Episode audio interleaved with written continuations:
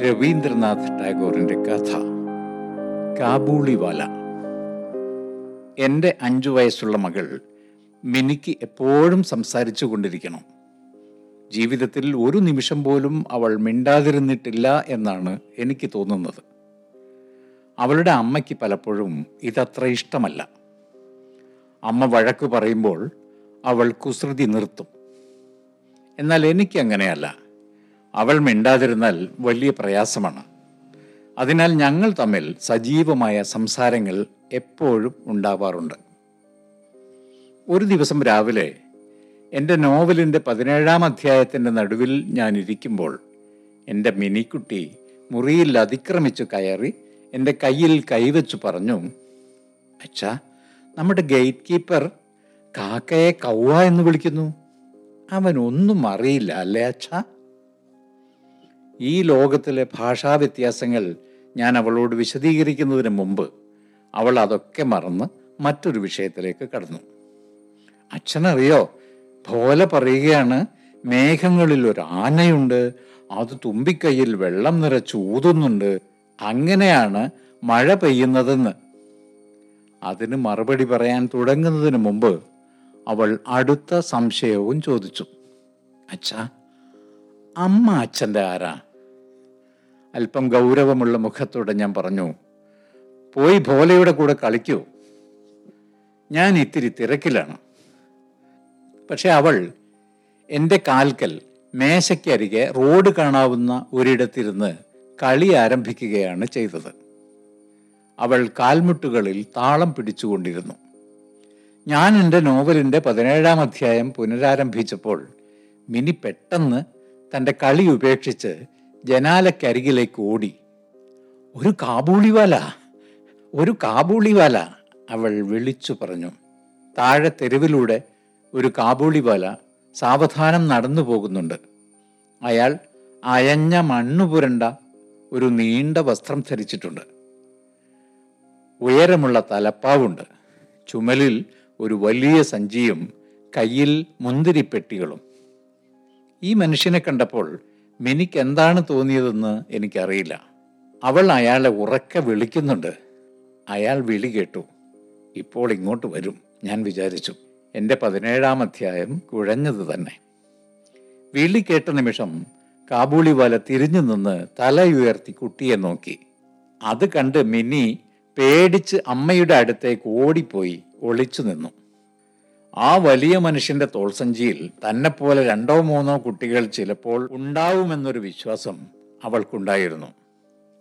ഇതിനിടയിൽ അയാൾ വാതിൽക്കൽ വന്ന് പുഞ്ചിരിയോടെ എന്നെ അഭിവാദ്യം ചെയ്തു. എന്റെ നോവലിലെ നായകന്റെയും നായികയുടെയും സ്ഥിതി വളരെ അപകടം പിടിച്ച ഒരു ഘട്ടത്തിലായിരുന്നതിനാൽ എനിക്ക് എത്രയും വേഗം എഴുത്തിലേക്ക് മടങ്ങിപ്പോകണമായിരുന്നു. വിളിച്ചു വരുത്തിയതിനാൽ ചെറുതായ എന്തെങ്കിലുമൊക്കെ വാങ്ങിച്ച് അയാളെ പറഞ്ഞു വിടാമെന്ന് വിചാരിച്ചതാണ്. പക്ഷേ സാധനങ്ങൾ വാങ്ങിയ ശേഷം ഞാൻ അയാളോട് അയാളുടെ നാട്ടിലെ കഥകളൊക്കെ ചോദിച്ചു. പോകാനൊരുങ്ങവേ അയാൾ ചോദിച്ചു ആ കൊച്ചുമോൾ എവിടെ സർ? മിനിയുടെ ആവശ്യമില്ലാത്ത പേടി ഇല്ലാതാക്കണമെന്ന് കരുതി ഞാൻ അവളെ പുറത്തേക്ക് കൊണ്ടുവന്നു. അവൾ എന്റെ കസേരയ്ക്ക് അരികിൽ നിന്ന് കാബൂളിവാലയെയും അയാളുടെ ബാഗിനെയും നോക്കി. അയാൾ അവൾക്ക് അണ്ടിപ്പരിപ്പും ഉണക്കമുന്തിരിയും നൽകി. പക്ഷെ അവളത് വാങ്ങിയില്ല. അവളുടെ പേടി വർദ്ധിക്കുകയും അവൾ എന്റെ അടുത്തേക്ക് കൂടുതൽ ചേർന്ന് നിൽക്കുകയും ചെയ്തു. അങ്ങനെയായിരുന്നു അവരുടെ ആദ്യത്തെ കൂടിക്കാഴ്ച. എന്നാൽ കുറച്ചു ദിവസങ്ങൾക്ക് ശേഷം ഒരു രാവിലെ ഞാൻ വീട്ടിൽ നിന്ന് ഇറങ്ങുമ്പോൾ വാതിലിനടുത്തുള്ള ബെഞ്ചിലിരുന്ന് ചിരിക്കുകയും സംസാരിക്കുകയും ചെയ്യുന്ന മിനിയെയാണ് ഞാൻ കണ്ടത്. കാബൂളിവാല അവളുടെ കാൽക്കൽ ഇരിക്കുന്നു. ഇത്രയും കാലം എന്റെ മോൾക്ക് അവളുടെ അച്ഛനല്ലാത്ത ഇത്രയും ക്ഷമയുള്ളൊരു കേൾവിക്കാരനെ കിട്ടിയിട്ടില്ല. അപ്പോഴേക്കും അവളുടെ ഉടുപ്പിന്റെ കിശയിൽ ബദാമും ഉണക്കമുന്തിരിയും നിറഞ്ഞിരുന്നു. അത് അയാളുടെ സമ്മാനമാണ്. എന്തിനാണ് അവൾക്ക് അതൊക്കെ കൊടുക്കുന്നത്? എന്ന് ചോദിച്ചുകൊണ്ട് ഞാനൊരു നാണയം അയാൾക്ക് കൊടുത്തു.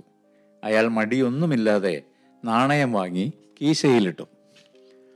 പക്ഷെ ഒരു മണിക്കൂർ കഴിഞ്ഞ് ഞാൻ തിരിച്ചെത്തിയപ്പോൾ ആ നാണയം വലിയ പ്രശ്നമായിട്ടുണ്ട്. ആ നാണയം കാബൂളിവാല മിനുക്കി കൊടുത്തിരിക്കുന്നു. അവളുടെ കയ്യിൽ നാണയം കണ്ടതോടെ അവളുടെ അമ്മ ദേഷ്യപ്പെട്ടു. നിനക്ക് എവിടെ നിന്ന് കിട്ടി ഈ നാണയം? ഇതെനിക്ക് കാബൂളിവാല തന്നതാണ്. മിനി സന്തോഷത്തോടെ പറഞ്ഞു. കാബൂളിവാല തന്നതോ? അമ്മ ഞെട്ടിപ്പോയി. മിനി നിനക്കെങ്ങനെ അയാളിൽ നിന്നത് വാങ്ങാൻ തോന്നി? ഞാൻ തക്ക സമയത്ത് വന്നതുകൊണ്ട് മിനി അടികിട്ടാതെ രക്ഷപ്പെട്ടു. എന്തായാലും അവരുടെ സൗഹൃദത്തെക്കുറിച്ചറിയാൻ ഞാൻ ശ്രമിച്ചു. അയാൾ ഇടയ്ക്കിടെ വരും. അണ്ടിപ്പരിപ്പും ബദാമും കൊടുത്ത് അയാൾ അവളുടെ പേടി മാറ്റി. അവർ ഇപ്പോൾ ഉറ്റ കൂട്ടുകാരാണ്. അവർക്ക് അവരുടേതായ പല തമാശകളും ഉണ്ടായിരുന്നു. അതവരെ വളരെയേറെ സന്തോഷിപ്പിച്ചു. അയാളുടെ വലിയ ബാഗിലേക്ക് നോക്കിക്കൊണ്ട് അവൾ ചോദിക്കും കബുളിവല കബുളിവല നിങ്ങളുടെ സഞ്ചിയിൽ എന്താ ഉള്ളത്? അയാൾ ആ നാട്ടുകാരുടെ മൂക്ക് കൊണ്ടുള്ള ഒരു ശബ്ദത്തിൽ പറയും ഒരു ആന. ഒരുപക്ഷെ അതത്ര വലിയ തമാശയൊന്നുമല്ല പക്ഷെ രണ്ടുപേരും ആ തമാശ നന്നായി ആസ്വദിച്ചു. എനിക്ക് അയാളുമായുള്ള എന്റെ മകളുടെ സംസാരം വളരെ രസകരമായി തോന്നി. കാബൂളി വല തിരിച്ചു ചോദിക്കും കുഞ്ഞെ നീ എപ്പോഴാണ് അമ്മായിയപ്പന്റെ വീട്ടിലേക്ക് പോകുന്നത്? അക്കാലത്ത് മിനിയുടെ പ്രായത്തിലുള്ള പെൺകുട്ടികൾക്ക് വിവാഹത്തെക്കുറിച്ചും ഭർത്താവിന്റെ വീടിനെക്കുറിച്ചുമെല്ലാം അറിയാം. എന്നാൽ ഞങ്ങളൊന്നും പറഞ്ഞു കൊടുക്കാത്തതിനാൽ അവൾക്ക് അതിനെക്കുറിച്ചൊന്നും തന്നെ അറിയില്ല. എന്നാലും തന്ത്രപൂർവം അവൾ മറുപടി പറഞ്ഞു നിങ്ങൾ അവിടെ പോകുന്നുണ്ടോ? എന്നാൽ അയാളുടെ ഭാഷയിൽ അമ്മായിയപ്പന്റെ വീട് എന്നതിന് ഇരട്ട അർത്ഥമുണ്ട്. ജയിൽ എന്ന ഒരർത്ഥം കൂടി അതിനുണ്ട്. ഈ അർത്ഥത്തിൽ ഒരു പോലീസുകാരനെ മനസ്സിൽ കണ്ട് അയാൾ ഉത്തരം നൽകും. ഞാൻ അമ്മായിയപ്പനെ അടിക്കും. അത് കേട്ട് മിനി പൊട്ടിച്ചിരിക്കും. ശരത്കാലമായിരുന്നു അത്. പണ്ടുകാലത്ത് രാജാക്കന്മാർ മറ്റു രാജ്യങ്ങൾ വെട്ടിപ്പിടിക്കാൻ പോകുന്ന കാലം. ഞാനോ കൽക്കത്തയിൽ നിന്ന് എങ്ങും പോകാതെ എന്റെ മനസ്സിന് ലോകം മുഴുവൻ അലയാൻ വിടും. ഒരു വിദേശിയെ റോഡിൽ കണ്ടാൽ എന്റെ ചിന്തകൾ സ്വപ്നങ്ങൾ നിൽക്കും. മലകളും താഴ്വരകളും കാടും അയാളുടെ അങ്ങകലെയുള്ള വീടും ഞാൻ സങ്കല്പിച്ചു നോക്കും. ഈ കാബൂളി വലയെ കണ്ടപ്പോൾ അഫ്ഗാനിസ്ഥാനിലെ വരണ്ട മലനിരകളിലേക്ക് തങ്ങളുടെ കച്ചവട ചരക്കുകളുമായി മലയിറങ്ങി വരുന്ന തലേക്കെട്ട് കെട്ടിയ അയാളുടെ നാട്ടുകാരിലേക്ക് എന്റെ ചിന്തകൾ പറന്നുപോയി. ഞാനങ്ങനെ ഇരിക്കുമ്പോൾ പെട്ടെന്ന് മിനിയുടെ അമ്മ ഇടപെട്ട് എന്നോട് പറയും അയാളെ സൂക്ഷിക്കണം. മിനിയുടെ അമ്മ എല്ലാവരെയും എല്ലാറ്റിനെയും പേടിച്ചു. തെരുവിൽ ഒരു ശബ്ദം കേൾക്കുമ്പോൾ പേടിക്കും. ആളുകൾ വീട്ടിലേക്ക് വരുമ്പോൾ അവർ മോഷ്ടാക്കളോ മദ്യപാനികളോ ആണോ എന്ന് സംശയിക്കും. പാമ്പുകൾ കടുവകൾ മലേറിയ കൂറ പാറ്റ പുഴു എന്നിവയെ ഓർത്ത് എല്ലായ്പ്പോഴും പേടിച്ചുകൊണ്ടിരുന്നു ഇത്രയും കാലമായിട്ടും അവൾക്ക് തന്റെ ഭയത്തെ മറികടക്കാൻ കഴിഞ്ഞിട്ടില്ല. അതുകൊണ്ട് അവർക്ക് കാബൂളി വാലയെക്കുറിച്ച് എപ്പോഴും സംശയമായിരുന്നു. അയാളെ ഒരു കണ്ണു വെക്കണം. അവൾ എന്നെ ഓർമ്മിപ്പിച്ചുകൊണ്ടിരുന്നു. ഞാൻ അതൊക്കെ മെല്ലെ ചിരിച്ചു തള്ളി. ആശ്വസിപ്പിക്കാൻ ശ്രമിക്കുമ്പോൾ അവൾ തിരിഞ്ഞു നിന്ന് എന്നോട് ചോദിക്കും കുട്ടികളെ ആരും ഒരിക്കലും തട്ടിക്കൊണ്ടുപോയിട്ടില്ല? കാബൂളിൽ ഇപ്പോഴും അടിമകളുണ്ടെന്ന് പറയുന്നത് ശരിയല്ല? ഇത്രയും വലിയ ഇയാൾക്ക് ഒരു കൊച്ചുകുട്ടിയെ തട്ടിക്കൊണ്ടുപോകാൻ കഴിയില്ല എന്നാണോ വിചാരം? അതിനൊന്നും ഒരു സാധ്യതയുമില്ലെന്ന് ഞാൻ എത്ര പറഞ്ഞിട്ടും അവൾ വിശ്വസിച്ചില്ല. അവളുടെ ഭയം മാറിയതുമില്ല. കൃത്യമായ കാരണമില്ലാതെ അയാളെ വീട്ടിൽ വരുന്നതിൽ നിന്ന് വിലക്കുന്നത് ശരിയാണെന്ന് എനിക്ക് തോന്നിയില്ല. മിനിയുടെയും കാബൂളിവാലയുടെയും അടുപ്പം അങ്ങനെ തുടരുകയും ചെയ്തു. വർഷത്തിലൊരിക്കൽ ജനുവരിയുടെ പകുതിയിൽ കാബൂളിവാല എന്ന റഹ്മാൻ നാട്ടിൽ പോകുന്ന പതിവുണ്ട്. പോകാനുള്ള സമയം അടുക്കും തോറും അയാൾ തിരക്കിലായിരിക്കും. കിട്ടാനുള്ള പണം പിരിക്കാനായി അയാൾ വീടുകൾ കയറി ഇറങ്ങും. എത്ര തിരക്കുണ്ടെങ്കിലും മിനിയെ കാണാൻ അയാൾ പക്ഷേ സമയം കണ്ടെത്തി. രാവിലെ വരാൻ കഴിയാതിരുന്ന ദിവസങ്ങളിൽ അയാൾ വൈകുന്നേരം വരും. അയാൾ നാട്ടിൽ പോകാനിരുന്നതിന്റെ ഏതാനും ദിവസങ്ങൾക്ക് മുമ്പൊരു ദിവസം രാവിലെ ഞാൻ എന്റെ മേശപ്പുറത്ത് എഴുതുന്ന തിരക്കിലായിരുന്നു. നല്ല തണുപ്പുണ്ട്. സുഖമുള്ളൊരു ചൂട് തന്നുകൊണ്ട് സൂര്യ വെളിച്ചം ജനലിലൂടെ എന്റെ കാലിൽ തട്ടുന്നു. ഏകദേശം എട്ട് മണിയായിട്ടുണ്ട്. പെട്ടെന്നൊരു ബഹളം കേട്ട് ഞാൻ നോക്കിയപ്പോൾ രണ്ട് പോലീസുകാർ റഹ്മാനെയും കൊണ്ടുപോകുന്നു. കൗതുകത്തിൽ പിന്നാലെ കുറെ കുട്ടികളും നടക്കുന്നുണ്ട്. കാബൂളിവാലയുടെ വസ്ത്രത്തിൽ ചോരയുണ്ട്. ഒരു പോലീസുകാരന്റെ കയ്യിൽ ഒരു കത്തിയുണ്ട്. എന്താണ് സംഭവിച്ചതെന്നറിയാതെ ഞാൻ തിരക്കിട്ട് പുറത്തിറങ്ങി അവരെ നിർത്തി എന്താണ് സംഭവിച്ചതെന്ന് തിരക്കി. ഒരു അയൽവാസി ഒരു രാംപുരി ഷാൾ വാങ്ങിയതിന്റെ പൈസ റഹ്മാന് കൊടുക്കാനുണ്ട്. പക്ഷെ റഹ്മാൻ പണം ചോദിച്ചപ്പോൾ ഞാൻ ഷാളൊന്നും വാങ്ങിയിട്ടില്ല എന്ന് അയാൾ കള്ളം പറഞ്ഞു. റഹ്മാൻ എത്ര ചോദിച്ചിട്ടും പൈസ കൊടുക്കാൻ അയാൾ തയ്യാറായില്ല. തർക്കം മൂത്ത് പിടിയും വലിയുമായി അതിനിടയിൽ എപ്പോഴോ ദേഷ്യം മൂത്ത് റഹ്മാൻ അയാളെ കുത്തി. അരിശം നിൽക്കാതെ അയാൾ പോലീസുകാർ പിടിച്ചു കൊണ്ടുപോകുമ്പോഴും മറ്റേയാളെ വെല്ലുവിളിച്ചു കൊണ്ടിരിക്കുന്നുണ്ട്. ഇതിനിടയിൽ മിനി വരാന്തയിൽ പ്രത്യക്ഷപ്പെട്ടു. ഓ കാബൂളിവാല! ഓ കാബൂളിവാല! കാബൂളിവാല! അവൾ അയാളെ പതിവ് പോലെ ആവേശത്തോടെ വിളിച്ചു. അവളെ കണ്ടപ്പോൾ റഹ്മാന്റെ മുഖം വിടർന്നു. ഇന്ന് അയാളുടെ കയ്യിൽ ആ വലിയ സഞ്ചിയില്ല. അതിനാൽ അവർക്ക് ആനയുടെ കാര്യം ചർച്ച ചെയ്യാൻ പറ്റിയില്ല. അതുകൊണ്ടെന്താ? അവൾ അടുത്ത ചോദ്യത്തിലേക്ക് കടന്നു. അമ്മായിയപ്പന്റെ വീട്ടിലേക്ക് പോവുകയാണോ? അവിടേക്ക് തന്നെയാണ് പോകുന്നത് കുഞ്ഞെ റഹ്മാൻ ചിരിച്ചുകൊണ്ട് പറഞ്ഞു. ആ മറുപടി കേട്ടിട്ട് അവൾക്ക് അത്ഭുതമൊന്നും തോന്നിയില്ല എന്ന് കണ്ടപ്പോൾ തന്റെ കയ്യാമം ഉയർത്തിക്കെട്ടി അയാൾ പറഞ്ഞു അവർ എന്റെ കൈ കൂട്ടിക്കെട്ടിക്കളഞ്ഞു മോളെ. ഇല്ലെങ്കിൽ അമ്മായിയപ്പനെ ഞാൻ അടിച്ച് ശരിപ്പെടുത്തുമായിരുന്നു. കൊലപാതക കുറ്റം ചുമത്തി റഹ്മാന് കുറച്ചു വർഷത്തേക്ക് തടവ് ശിക്ഷ വിധിക്കപ്പെട്ടു. കാലം കടന്നുപോയി. അയാളെ ആരും ഓർത്തില്ല. പരിചിതമായ സ്ഥലങ്ങളിൽ പരിചിതമായ പണികൾ ചെയ്തുകൊണ്ടിരിക്കുന്നവരാണ് ഞങ്ങൾ. വിദൂരമായ ഏതോ മലനിരകളിൽ നിന്ന് വന്ന് തന്റെ ജീവിതം ജയിലിൽ ജീവിക്കുന്ന അയാളെ ഞങ്ങൾ വല്ലപ്പോഴുമേ ഓർത്തുള്ളൂ. തീരെ ഓർത്തില്ല എന്ന് പറയുന്നതാവും ശരി. എന്റെ മിനി പോലും അവളുടെ സുഹൃത്തിനെ മറന്നു. അവൾക്ക് പുതിയ കൂട്ടുകാരെ കിട്ടി. വലുതായപ്പോൾ പെൺകുട്ടികളോടൊപ്പം അവൾ കൂടുതൽ സമയം ചെലവിട്ടു. അതുകൊണ്ട് തന്നെ പഴയ പോലെ അച്ഛന്റെ മുറിയിലേക്കൊന്നും അവൾ വരാറില്ല. ഞങ്ങൾ തമ്മിലുള്ള സംസാരവും വളരെ കുറച്ചായി. വർഷങ്ങൾ വീണ്ടും കടന്നുപോയി. വീണ്ടും ഒരു ശരത്കാലം.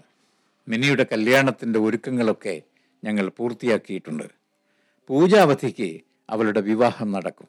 ദുർഗാദേവി കൈലാസത്തിലേക്ക് മടങ്ങുമ്പോഴേക്കും ഞങ്ങളുടെ വീടിന്റെ വെളിച്ചം ഭർത്താവിന്റെ വീട്ടിലേക്ക് പോയിട്ടുണ്ടാകും. അവളുടെ അച്ഛൻ ഒരു നിഴലിൽ തനിച്ചാവും.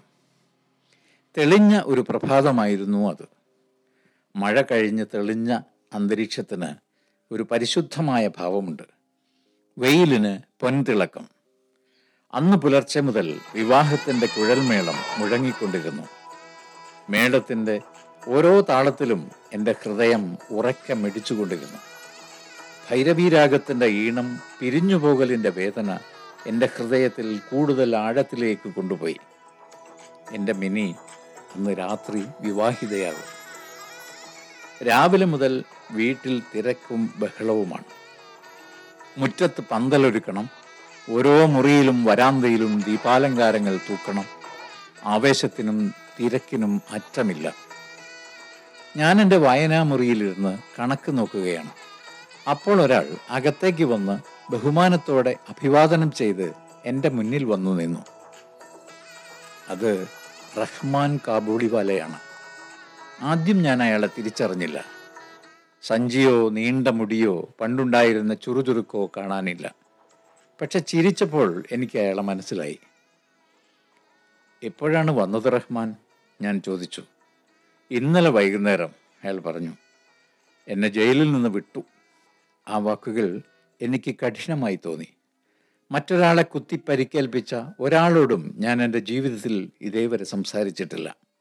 അങ്ങനെ ഒരാളാണ് മുന്നിലെന്നോർത്തപ്പോൾ ഹൃദയം അതിനുള്ളിൽ ഒന്ന് ചുരുങ്ങിയതുപോലെ തോന്നി.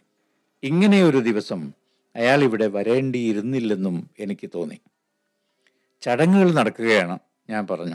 അതിനാൽ ഞാൻ തിരക്കിലാണ്. നിങ്ങൾക്ക് മറ്റൊരു ദിവസം വരാമോ? അയാൾ വേഗം തിരിഞ്ഞു നടന്നു. പക്ഷേ വാതിൽക്കലെത്തിയപ്പോൾ അയാളൊന്ന് മടിച്ചു. എന്നിട്ട് ചോദിച്ചു എനിക്ക് കുഞ്ഞിനെ ഒന്ന് കാണാമോ? മിനി ഇപ്പോഴും കുഞ്ഞാണെന്നാണ് അയാളുടെ വിശ്വാസം.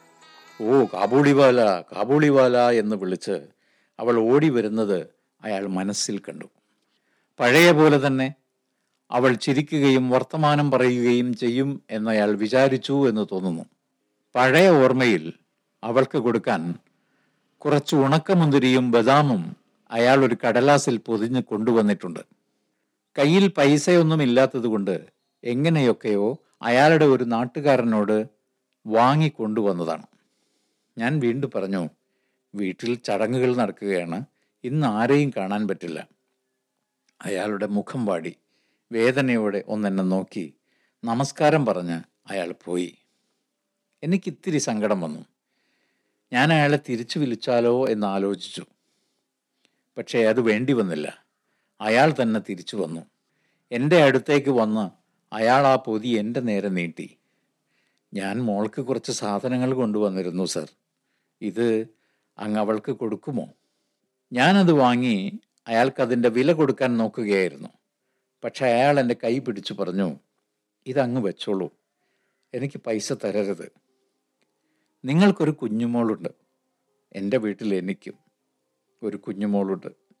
എനിക്ക് ഇവിടെ കാണുമ്പോൾ എന്റെ മോളെ ഓർമ്മ വരും. ഞാൻ ഈ സാധനങ്ങൾ കൊണ്ടുവന്ന് തന്നതൊന്നും എനിക്ക് ലാഭത്തിനല്ല. ഇതും പറഞ്ഞ് തന്റെ നീളക്കുപ്പായത്തിന്റെ കീശയിൽ കൈയിട്ട് ഒരു ചെറിയ മുഷിഞ്ഞ കടലാസ് അയാൾ പുറത്തെടുത്തു. അതീവ ശ്രദ്ധയോടെ അതിന്റെ മടക്കുകൾ തുറന്ന് അയാൾ അതെന്റെ മേശപ്പുറത്ത് വെച്ച് ചുളിവ് നിവർത്തി. ഒരു ഫോട്ടോ അല്ല ഒരു വരച്ച ചിത്രമല്ല. കടലാസിൽ ഒരു കുഞ്ഞിക്കൈയിന്റെ അടയാളം മഷിയിൽ പതിപ്പിച്ചു വച്ചിരിക്കുന്നു. എന്റെ കണ്ണ് നിറഞ്ഞു. അയാളും എന്നെ പോലെ ഒരു അച്ഛനാണ് അയാളെക്കാൾ എന്തു മേന്മയാണ് എനിക്കുള്ളത്. അകലെ അകലെ അങ്ങോ മലമുകളിൽ അയാളെ കാത്തിരിക്കുന്ന അയാളുടെ മകളുടെ കുഞ്ഞി കൈയടയാളം ഓർത്തപ്പോൾ എന്റെ സ്വന്തം മിനി മനസ്സിൽ വന്നു. അകത്തെ മുറിയിൽ നിന്ന് ഞാൻ മിനിയെ ഉടൻ വിളിപ്പിച്ചു. അവൾക്ക് വരാൻ പല ബുദ്ധിമുട്ടുകളും ഉണ്ടായിരുന്നു. ഞാനതൊന്നും ചെവിക്കൊണ്ടില്ല. കല്യാണ പട്ടുടുത്ത് നെറ്റിയിൽ ചന്ദനം ചാർത്തി യുവവധുവായി അണിഞ്ഞൊരുങ്ങി മിനി വന്നു. അവളെന്റെ മുന്നിൽ നാണം കുണുങ്ങി നിന്നു. ഈ വേഷഭുഷാദികൾ കണ്ട് കാബൂളിവാല തെല്ലൊന്ന് സ്തംഭിച്ചു പോയെന്ന് തോന്നി. അവരുടെ പഴയ സൗഹൃദം പുതുക്കാൻ അയാൾക്കായില്ല അവസാനം ചിരിച്ചുകൊണ്ട് അയാൾ ചോദിച്ചു കുഞ്ഞേ നീ അമ്മായിയപ്പന്റെ വീട്ടിലേക്ക് പോവുകയാണോ? അമ്മായിയപ്പൻ എന്ന വാക്കിന്റെ അർത്ഥം അവൾക്ക് ഇപ്പോഴറിയാം പഴയതുപോലെ മറുപടി പറയാൻ അവൾക്കായില്ല ചോദ്യം കേട്ട് അവളുടെ മുഖം ചുവന്നു തുടിച്ചു. ഒരു നവവധുവിന്റെ മുഖവുമായി അവൾ തലതാഴ്ത്തി നിന്നു. കാബൂളിവാലയും എന്റെ മിനിയും ആദ്യമായി കണ്ടുമുട്ടിയ ദിവസം ഞാൻ ഓർത്തു. എനിക്ക് സങ്കടം വന്നു. അവൾ പോയി കഴിഞ്ഞപ്പോൾ റഹ്മാൻ ഒരു ദീർഘനിശ്വാസം വിട്ട് നിലത്തിരുന്നു. ഈ നീണ്ട കാലത്തിനുള്ളിൽ തന്റെ മകളും ഇതുപോലെ വളർന്നിട്ടുണ്ടാവുമെന്ന വിചാരം പെട്ടെന്ന് അയാളുടെ മനസ്സിലേക്ക് വന്നു. പണ്ടു കണ്ടതുപോലെ ഒന്നും ആവില്ല അവൾ ഇപ്പോൾ. തീർച്ചയാണ്.